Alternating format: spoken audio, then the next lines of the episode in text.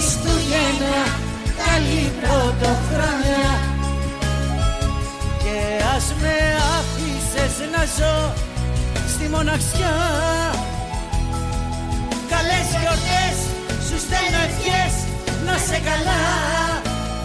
Καλημέρα, καλησπέρα σύντροφοι και συντρόφισσες, τι κάνετε, πώς είστε, πού σας βρίσκει αυτό το podcast; Καλά Χριστούγεννα στους πιστούς, καλή πρωτοχρονιά στους άπιστους, όλους τους χωράει αυτό το podcast, ακόμα και η Άτζελα Δημητρίου, εννοείται. Σήμερα θα μιλήσουμε για το παντελόνι. Από πού μας ήρθε το παντελόνι; Είναι το πιο δημοφιλές, το πιο πρακτικό, το πιο διαδεδομένο είδος ρουχισμού σε ολόκληρο τον κόσμο.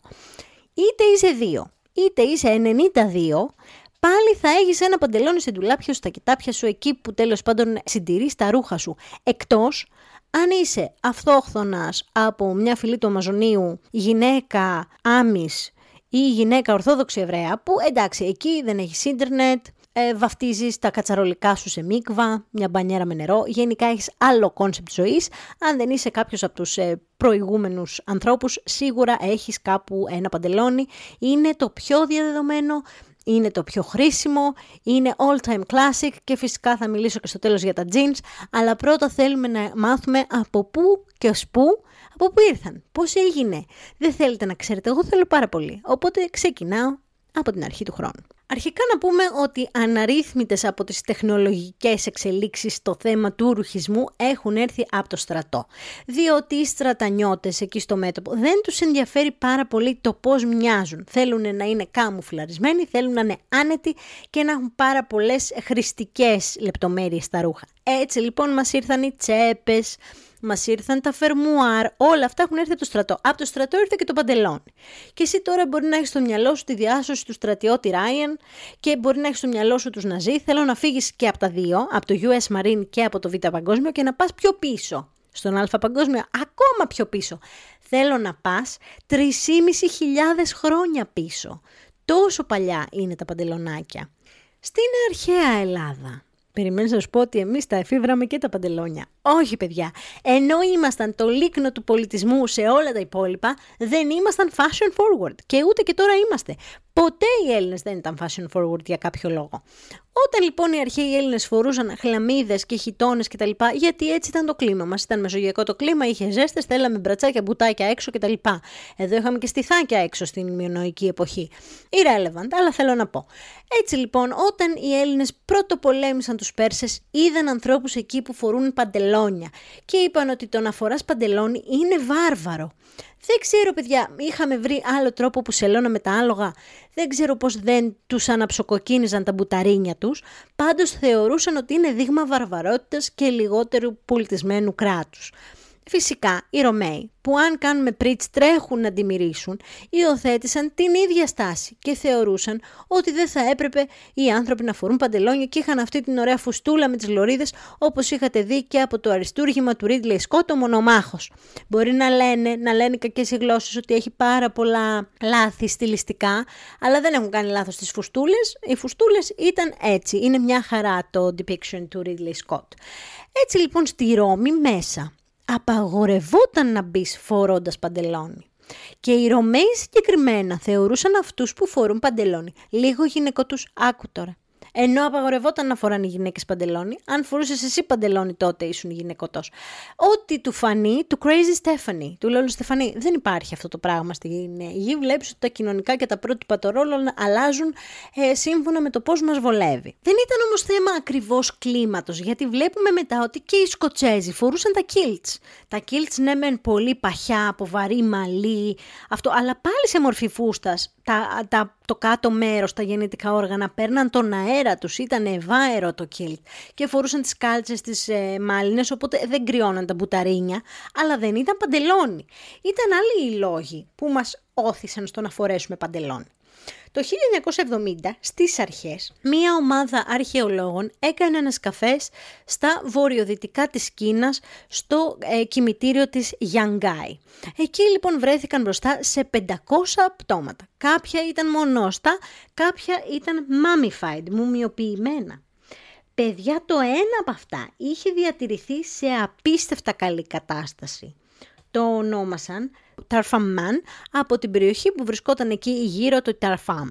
Τώρα ήταν ή Τραφάμ, ο Τραφάμ δεν ξέρω, αλλά Ταρφαμμάν. Αυτός λοιπόν δεν είχε διατηρηθεί μόνο, ξέρεις, το, το πετσί και κόκαλο της μούμιας, το γνωστό του Τανχαμών. Είχε διατηρηθεί και η φορεσιά του και είδαμε το πρώτο παντελόνι 3.500 χρόνια πριν. Κάνανε φυσικά αναλύσεις γιατί τώρα πλέον μπορείς να δεις πόσο παλιό είναι ένα έβριμα αναλύοντας νομίζω το πόσο παλιός είναι ο άνθρακας μέσα στα άτομα του ρούχου. Κάτι τέτοιο τώρα μη σας λέω και ψέματα. Έτσι λοιπόν βρήκαν ότι είναι 3.500 ετών.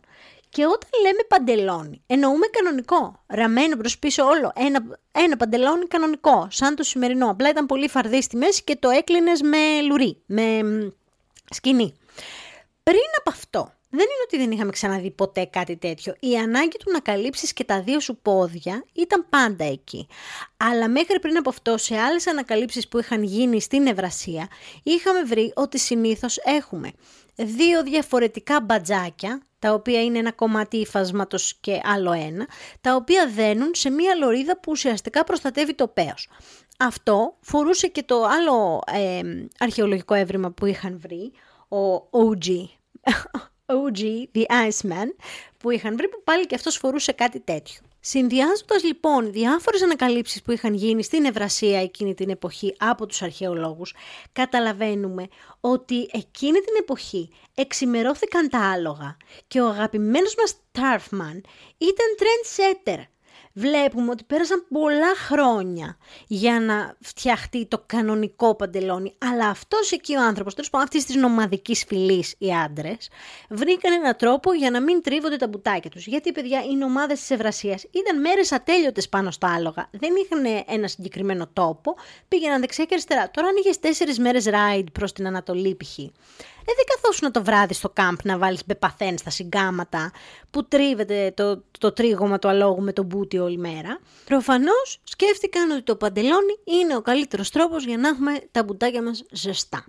Από αυτό το έβριμα του 3.500 ετών πίσω μέχρι το σημερινό παντελόνι πέρασαν πάρα πολλά διαφορετικά στάδια, έτσι. Και δεν μπορείς να πεις ότι το παντελόνι ήρθε από τους Κινέζους συγκεκριμένα, γιατί απλά βλέπεις ότι άλλες φυλές που δεν επικοινωνούσαν με κάποιο τρόπο εκείνη την εποχή, ε, μπορούσαν να φορέζουν και αυτοί παντελόνι. Δηλαδή και οι αυτόχθονες Ινδιάνοι είχαν παντελόνια και οι φυλές της Αφρικής είχαν παντελόνια, οπότε ήταν κάτι που υπήρχε σαν ανάγκη και δημιουργήθηκε.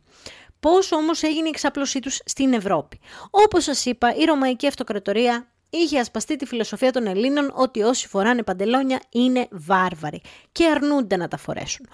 Όμως όταν πήγαν να καταλάβουν όλη την Ευρώπη, ήρθε η ώρα, φτάσανε στα σοκολατάκια, ένα σοκολατάκι θα πάρετε στην Ελβετία, φτάσανε στα λουκανικάκια στη Γερμανία, φτάσανε εκεί προς τα πάνω και ήρθαν και εδώ στην Αγγλετέρα και τους έβαγε το κρύο. Γιατί παιδιά το κρύο που έχουμε εμείς εδώ και που έχουν στη Γερμανία προφανώς κτλ. δεν έχει καμία σχέση με το μεσογειακό κλίμα της Ιταλίας και δι της Ρώμης. Καμία σχέση. Ήρθαν εδώ με τις φουστούλες τους και ψάχναν τα testicles μέσα στο δάσος γιατί είχαν γίνει τόσο δά μικρούτσικα, κοντέψαν να πάθουν συγκοπή. Για να προστατέψουν τα σύνορα της αυτοκρατορίας έπρεπε κάπως να προσαρμοστούν. Και αυτή η προσαρμογή έγινε υιοθετώντας τα παντελόνια από τους συμμαχικούς λαούς που είχαν εκεί, τους Γκάιλ, κάποιους. Δεν ήταν όλοι οι Γκάιλ σύμμαχοι των Ρωμαίων, αλλά κάποιοι είχαν γίνει σύμμαχοι. Αυτοί λοιπόν φορούσαν παντελόνι. Μέχρι το 397 λοιπόν άρχισαν να φοράνε και οι Ρωμαίοι παντελόνι. Φυσικά δεν μπορούσε να μπει στη Ρώμη έτσι, έπρεπε να μπεις με το επίσημο σου ένδυμα. Όμως, εκείνη την εποχή μπήκαν και οι χωρικοί στο παιχνίδι για να βοηθήσουν τη διατήρηση των συνόρων, για να βοηθήσουν τα χωριά τους κτλ. Πήγαινε λοιπόν ο χωρικός και λούταρε τον πεσμένο στρατιώτη. Γινόταν το battle, σπαθιά από εδώ, κανόνια από εκεί, τα έχετε δει από το μονομάχο, μην τα λέω. Πέφτανε λοιπόν κορμιά, δεν πήγαινες να του πάρεις μόνο το όπλο, του έπαιρνε και τα σόβρακα. Διότι δεν υπήρχε ε, πλεθώρα, ας πούμε, ρούχων. Έπαιρνες ό,τι μπορούσες να πάρεις. Έκανε κρύο, πήραν το παντελόνι. Το πήραν οι χωρικοί, πήγανε μετά πίσω στο γοριό του, λένε τι είναι αυτό που φοράς ρεμίτσο που το βρήκες; Τους λέει, παιδιά, εμείς στη μάχη τα φοράμε αυτά γιατί είναι πολύ ζεστά και άνετα. Αρχίσανε λοιπόν να τα φοράνε και οι χωρικοί και έτσι πέρασε στον τίσιμο του καθημερινού χωριάτη του βορρά, ας πούμε. Με τη μετακίνηση πληθυσμών, οι στρατιώτες έφεραν τον παντελόνι και στην υπόλοιπη Ευρώπη και στην Ιταλία κτλ. Πολύ αργότερα όμως ονομάστηκε το παντελόνι πανταλόνι και trousers και pants και οτιδήποτε άλλο μπορείς να το πεις. Το παντελόνι είναι μία λέξη Ιταλική. Έχει τη ρίζα της από την Ιταλία. Στην περίοδο της αναγέννησης υπήρχε ένα θεατρικό έργο, το οποίο είχε έναν ήρωα που τον λέγαν Παντελόνε. Ο Παντελόνε ήταν ένας λιμούτσης, λίγδης, γεροξούρας, πορνόγερος, που είχε έτσι σεξουαλικές ορέξεις, λίγο γήπα θα το πούμε, σήμερα θα τον χαρακτηρίζαμε. Ήταν επίσης φίλο χρήματος, ήταν λίγο σκέτσι, έκανε λίγο μηχανογραφίες και για όλες τους αυτές τις κακές πτυχές του χαρακτήρα του, πάντα γελιοποιούνταν στο τέλος ή τον παράταγαν όλοι και τέλος πάντων είχε αυτή την κακή μοίρα αυτός λοιπόν φορούσε συνήθως τα ίδια ρούχα. Ο Παντελόνι λοιπόν φορούσε ένα καπέλο χωρίς ραφή, φορούσε ένα ράσο καθολικό ανοιχτό και κόκκινο μεγάλο παντελόνι. Να πούμε σε αυτό το σημείο ότι υπήρχε μια τεράστια ηρωνία, θεία κομμωδία, δεν ξέρω πώς να τη χαρακτηρίσω, το γεγονός ότι από την εποχή της αναγέννησης πάντα ο Λιμούτσης ο πορνόγερος αντικατοπτρίζεται με καθολικό ράσο και εμείς ακόμα 2023 κάνουμε ντοκιμαντέρ για τις βρωμούσες του Βατικανό. Οι άνθρωποι το ξέραν από την αναγέννηση, εμείς ακόμα να το δεχτούμε. Τέλος πάντων πώς φτάσαμε στο παντελόνι. Όποιον έβλεπαν με δύο μπατζάκια μακριά και έτσι λίγο πιο dressy, τον έλεγαν παντελόνι γιατί αυτό τους θύμιζε ας πούμε το κοστούμι αυτού του θεατρικού και έτσι το, το ονόμασαν πανταλόνι. Αν πριν εξελιχθεί όμως το παντελόνι, στο σημερινό που έχουμε σήμερα, υπήρχαν πάρα πολύ διαφορετικά ε, στυλ παντελονιού. Ας πούμε πως αυτό που σας είχα πει ότι είναι δύο μπατζάκια που δένουν εκεί στο που προστατεύει το κουτί αυτό το εφασματάκι, ήταν και αυτό. Αργότερα αντικαθιστάθηκαν με ραμμένα που είχαν κουμπιά μπροστά. Σαν να λέμε βάζεις το κουμπί περίπου, όχι στη μέση, αλλά έχει ένα σαν μπροστούρα, ένα σαν ποδιά, ανάποδη σκεφτείτε πόδια που πάει από τον καβάλο προς τη μέση και το κλείνε με κουμπάκια δεξιά-αριστερά. Και ήταν και κάπρι, διότι τότε οι trend setter της εποχής ήταν οι Γάλλοι εκεί της αναγέννησης και τα λοιπά. Οι Γάλλοι λοιπόν είχαν κάπρι παντελόνια, είτε τα φορούσαν με τις υπικές τις μπότες, είτε δείχναν λίγο μπουτάκι, λίγο γαμπίτσα βασικά, για να δούνε πόσο καλό είναι το legwork, βάζαν εκεί τα, τα κουνάκια αυτά που φορούσαν οι αριστοκράτες οι Γάλλοι και τα βάζαν με κάλτσες σε μάλινες. Εκεί όμως, όταν έγινε η επανάσταση, η λεγόμενη Γαλλική Επανάσταση που σας έχω πει για αυτή στο επεισόδιο με τη Γαλλική Σημαία, λεγόταν νομίζω το επεισόδιο «Τα χρώματα που άλλαξαν τη σημαία», κάπως έτσι, όταν έγινε λοιπόν η Γαλλική Επανάσταση, οι αριστοκράτες φορούσαν αυτά τα κοντά μεταξωτά παντελονάκια και οι απλοί άνθρωποι του Μόχθου που ήθελαν να τους κάψουν ζωντανούς φορούσαν κανονικά full length παντελόνια μέχρι τον αστράγαλο. Οπότε, αν ήσουν άντρας, αυτά τα λέγανε σαν κιλότς, έτσι. Αν ήσουν άντρας που δεν φορούσε σαν κιλότ, ε, κιλοτίνα. Κλέν μες συνοπτικές διαδικασίες. Αυτά τα παντελονάκια σήμερα τα βλέπουμε μόνο σε κάτι κολλημένους παίκτες του γκολφ. Μέχρι εκεί. Έχουν γίνει λίγο πασέ. Άντε να τα φορέσεις και η γυναίκα λίγο στα 90's να φορούσε αρχή, ζήρος φορούσαμε κάτι τέτοια κάπρι. Δόξα τω Θεώ, μια που μας ήρθε, μια που το ξεχάσαμε. Γιατί όμως οι άντρες πάντα να βολεύονται, να ζεσταίνονται, να είναι άνετα και για μας ούτε γερμάς. Αυτό σκέφτηκε λοιπόν παιδιά και η Αμέλια Μπλούμερ στις αρχές του 19ου αιώνα και είπε θα βάλουμε και εμείς κοντό παντελονάκι κάτω από τη φούστα. Μην βιαστείς να την κατακρίνεις. Είπε κάτω από τη φούστα γιατί ήταν μόλις το 1850. Το βασικό μέσο μετακίνησης των γυναικών στην Αγγλία το 1850 ήταν το ποδήλατο. Ήταν μετά το κάρο δηλαδή και το άλογο ήταν το ποδήλατο. Είχαν πολλές γυναίκες αυτά τα μεγάλα ποδήλατα με τις μεγάλες ρόδες.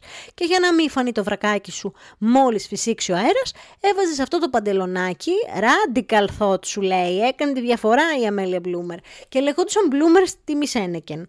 Ε, για να μην φανεί το βρακάκι σου έτσι όταν φυσάει ο αέρας. Fun fact, αυτός είναι και ο λόγος που δημιουργήθηκε το πρώτο βρακί. Το πρώτο βρακί δεν δημιουργήθηκε για λόγους υγιεινής ή γιατί οι γυναίκες είχαν έμεινορήσει ή για κανέναν άλλο λόγο. Το πρώτο βρακί δημιουργήθηκε επειδή αν έπεφτες από το άλογο δεν ήθελαν να κεράσεις όλη τη γειτονιά κουτί. Να μου πεις θα έσπαγα 8 πλευρά; Ναι.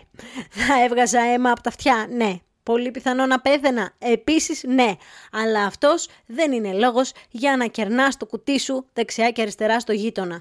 Δεν θα δουν εμένα τη γυναίκα μου όπως τη γέννησε η μάνα της και ας, έχει, ας πέθανε. Δεν έχει σημασία.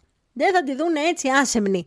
Αυτός λοιπόν ήταν ο λόγος που φορέσαμε βρακί και μετά πανταλόνι πάνω στις, ε, στα μοτοσακά. Αυτά όμως γίνονταν στην Αγγλετέρα, στη Γαλλία. Ακόμα επειδή είχαν το κίνημα των Sam Kilots, όπως είπαμε, και υπήρχε ακόμα το στίγμα, απαγορευόταν οι γυναίκες να φοράνε φούστα διαρροπάλου. Μέχρι που, ταν ταν ταν, πρώτος παγκόσμιος πόλεμος. Πολλές φορές στην ιστορία, ακόμα και στη σύγχρονη, οι προτιμήσεις και τα first world problems είναι επειδή δεν έχουμε κάτι άλλο να ασχοληθούμε. Όταν είσαι με τον πιστόλι στον κρόταφο, με τη βόμβα πάνω από το κεφάλι σου, δεν έχεις χρόνο να ασχοληθείς με το τι φοράει η γυναίκα και τι επιτρέπεται και τι δεν επιτρέπεται. Και φυσικά παγκοσμίως η μόδα εκείνη την εποχή φτιαχνόταν από άντρες και εκείνοι όριζαν το τι είναι σωστό και τι όχι. Όταν λοιπόν έφυγαν οι άντρες για το μέτωπο, δεν μπορούσε να στείλεις τη Ζιζέλ με το φουστάνι στο, και το τακούνι στα ορυχεία της Μόρντορ. Έπρεπε να βάλουν κάτι πιο άνετο, οπότε μια χαρά τα επέτρεψαν τα παντελονάκια για να πηγαίνουν στα ανθρακορυχεία τα κορίτσα, να βγάζουν τον άνθρακα, τότε τους βόλεψε να φοράνε παντελόνια, αλλά φυσικά τις έκριναν γι' αυτό. Γιατί ναι, θα σε αφήσω να βάλεις παντελόνι, αλλά μετά θα σε φολάζω πιλότο και κορίτσι της λάσπης, κοροϊδιστικά και ό,τι άλλο μου ήρθε γιατί, γιατί φόρεσε παντελόνι. και η πίτα ολόκληρη και ο σκύλος χορτάτος από άποψη σχεδίου μόδας και designer και έτσι αισθητικής, ο πρώτος μας ε, designer που έφτιαξε παντελόνι για γυναίκα ήταν ο, ο Pointer, όπως σας είχα πει στο επεισόδιο με τη Chanel, ο οποίος είχε φτιάξει τα harem pants. Τα harem pants έμοιαζαν πολύ με φούστες γιατί ήταν πολύ φαρδιά, αλλά όλσο είχαν μια ανατολίτικη νότα. Μέχρι ε, τα late 40s, ό,τι παντελόνι έβλεπες έξω έπρεπε να έχει έτσι μία πιο ανατολική χρειά. Ας πούμε και το 1939 που ήταν το πρώτο εξώφυλλο της Vogue με παντελόνι, πάλι είχε έτσι μαροκινές επιρροές, τουρκικές επιρροές, πάλι έκανε πιο oriental. Δεν θεωρούνταν σύγχρονο δυτικό ντύσιμο το παντελόνι, μέχρι που ήρθε η Σανέλ και το επισφράγισε και η Κάθριν Hepburn, of course, η οποία σκάνδαλος στο το 40 με την Κάθριν Hepburn που φορούσε παντελόνι. Ακόμα βέβαια και η Σανέλ η ίδια, η οποία δημιούργησε τα παντελόνια για τις γυναίκες σαν ρεύμα, όταν πήγε 87 χρονών, είπε ότι εγώ δεν ήθελα να τα φοράνε στις επίσημες εκδηλώσεις. Είναι ντροπή! ντροπή και όνειδος. Ήθελε να τα φοράνε μόνο στο καθημερινό τους look. Τότε λοιπόν στο δεύτερο παγκόσμιο πόλεμο που μπήκαν κανονικά οι γυναίκες στα εργοστάσια, έπρεπε να πάνε να παράξουν πράγματα στα εργοστάσια για τον πόλεμο. Ε, θα σας παροτρύνω σε αυτό το επεισόδιο για τη Σανέλ για να δείτε περισσότερες λεπτομέρειες, αλλά εκεί ήταν που πραγματικά okay, το παντελόνι έγινε κάτι αποδεκτό για τις γυναίκες. Στο τελευταίο part αυτού του επεισοδίου θέλω να τιμήσω τα αγαπημένα μας παντελόνια, τα οποία είναι τα παντελόνια Jen. Jeans είναι τα παντελόνια που έχουν ύφασμα denim. Δεν θέλω να ξαναακούσω την έκφραση jean φούστα, jean, ε, jean τσάντα, jean καπέλο. Δεν υπάρχει jean καπέλο. Υπάρχει denim φούστα, denim καπέλο, denim τσάντα. Denim είναι το ύφασμα, jean είναι το παντελόνι. Το ξεκίνησα πολύ επιθετικά αυτό το κομμάτι, θα το χαλαρώσω, το υπόσχομαι. Λοιπόν, ψάχνουμε να βρούμε από πού ξεκίνησε το τζιν και δεν έχουμε ακριβώς βάλει το δάχτυλό μας στο σημείο του χάρτη από το οποίο προήρθε το denim. Απ' τη μία έχουμε την Ινδία, από μια περιοχή που λεγόταν Dangri. Dangri λεγόταν η περιοχή και οι ολόσωμες τζιν φόρμες λέγονται Dungarees. Σας θυμίζει κάτι, οπ. Μετά υπήρχε και η Γένοβα, από την οποία είχαμε πάρα πολύ ε, υπέροχα υφάσματα denim και από την άλλη έχουμε και την NIM στη Γαλλία. Στη Γαλλία υπήρχε ένα πάρα πολύ σκληρό καραβόπανο το οποίο λεγόταν Serge Denim. Serge Denim. Denim. Denim. Denim. Ε, η τελική του όμως μορφή γεννήθηκε στο America, από μια εταιρεία που υπάρχει και σήμερα, με ένα κλασικό κατοχυρωμένο blue jean που έμεινε ένα μοντέλο που μπορείς να τα αγοράσεις μέχρι και σήμερα και φυσικά δεν είναι άλλη από τη Levi's, Levi's Strauss με το μοντέλο 501. Τα denim φάσματα ήταν πάρα πολύ περίεργα για την εποχή που εφευρέθηκαν. Για ποιο λόγο; Το denim, παιδιά, βάφεται με τη βαφή που λέγεται indigo. Έχουν γίνει πόλεμοι για τη βαφή indigo. Οι Άγγλοι την έλεγαν the devil's dye. Αρχικά, γιατί το indigo βάφει τα υφάσματα πράσινα. Έρχεται από φύκια αυτή η βαφή, έτσι. Και όταν το βάφεις στο ρούχο είναι πράσινο και όταν το βγάζεις οξυδώνεται από τον, από τον αέρα και γίνεται μπλε. Οπ, Μαγεία. Εκείνη την εποχή τώρα αυτό ήταν σαν να λέμε τώρα, δεν το συζητώ. Πάμε τώρα στο 1849, όπου γίνεται το εξής καταπληκτικό. Στας Αμερικάς, το 1849, βρίσκουν τεράστια κοιτάσματα χρυσού στην Καλιφόρνια. Και όλοι απεξάπαντες οι Αμερικάνοι που άκουσαν γι' αυτό τρέξανε να πάνε να πάρουν το μερτικό. Να πάρουν εκεί τη δουλίτσα, να βρουν το χρυσό, να βρουν τα κοιτάσματα. Ένας λοιπόν έξυπνος νέο Ιορκέζος έμπορος σκέφτηκε το εξής. Θα πάρω τις τέντες μου και τους μουσαμάδες μου και θα πάω να στήσω μαγαζί στην Καλιφόρνια. Δεν ήταν άλλος από τον Λιβάη Στράους. Είχε στην πραμάτια του και τέντες και σκηνές και μουσαμάδες για να μην βρέχονται γιατί ξέρεις η ε, εξόριξη χρυσού πάλι είναι στα βουνά, θέλει τσάπισμα, θέλει πράγματα. Είχαν αυτές τις τέντες που κάθονται από κάτω να ξαποστάσουν κτλ.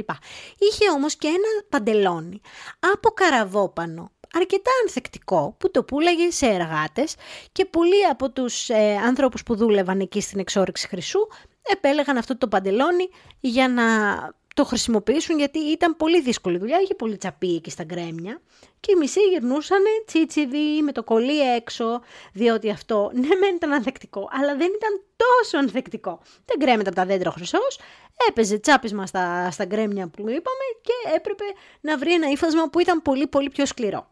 Μετά από κάποιες κακές προσπάθειες με τον denim, αποφάσισε να προσλάβει τον ειδικό Jacob David και έτσι μαζί πατένταραν το blue jeans.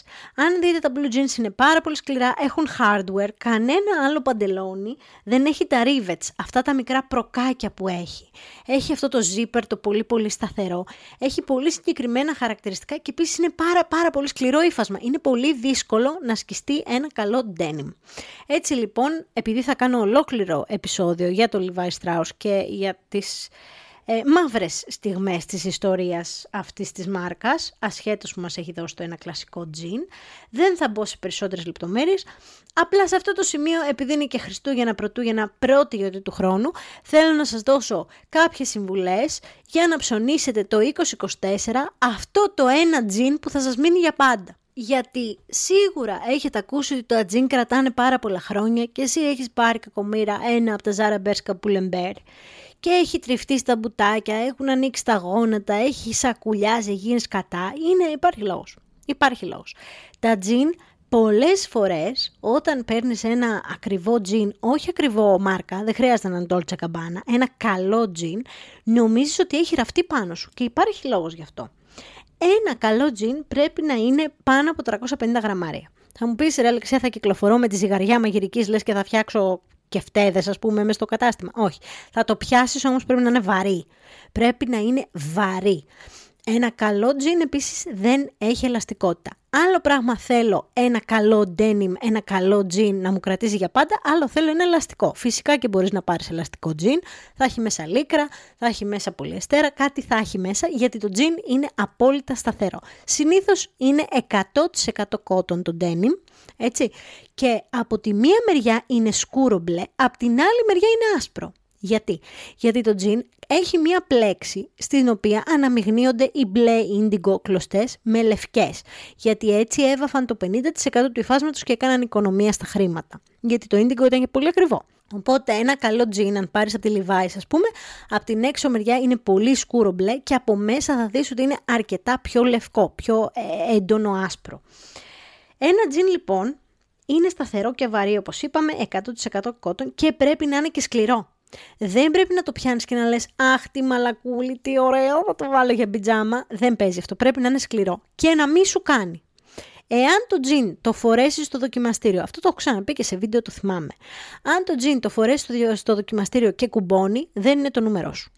Το τζιν πρέπει να είναι τέσσερα δάχτυλα το κουμπί από το φερμουάρ, να πρέπει να ξαπλώσεις για να κλείσει, να σου κόβει την κυκλοφορία του εδέρματος, γιατί έχει αυτήν την, ε, όπως όλα τα σταθερά υφάσματα, τα σκληρά κυρίως, ανοίγει. Θα ανοίξει. Δηλαδή θα το βάλεις κάνα δύο, τρεις, τέσσερις φορές. Έχει ένα break-in period που λέμε. Πώς παίρνεις τα παπούτσια, τα δερμάτινα, Dr. Martens και θέλουν δύο μήνες για να πάρουν το σχήμα του ποδιού; Το ίδιο είναι και με τον κόλο σου σε σχέση με το τζιν. Θα πρέπει να περιμένεις να ανοίξει, να πάρει το σχήμα του ποπίκου σου, να γίνει έτσι ωραίο. Οι ραφές τώρα. Αν έχει ευδιάκριτες ραφές πορτοκαλί, ακόμα καλύτερα θα τις δεις είναι σκηνένιες. Στη βάση, εκεί γύρω στη μέση, θα πρέπει να έχει αυτό που λέμε chain ραφή. Να βλέπεις ότι έχει δύο-τρεις ραφές τη μία πάνω στην άλλη και να κάνουν σαν αλυσίδα.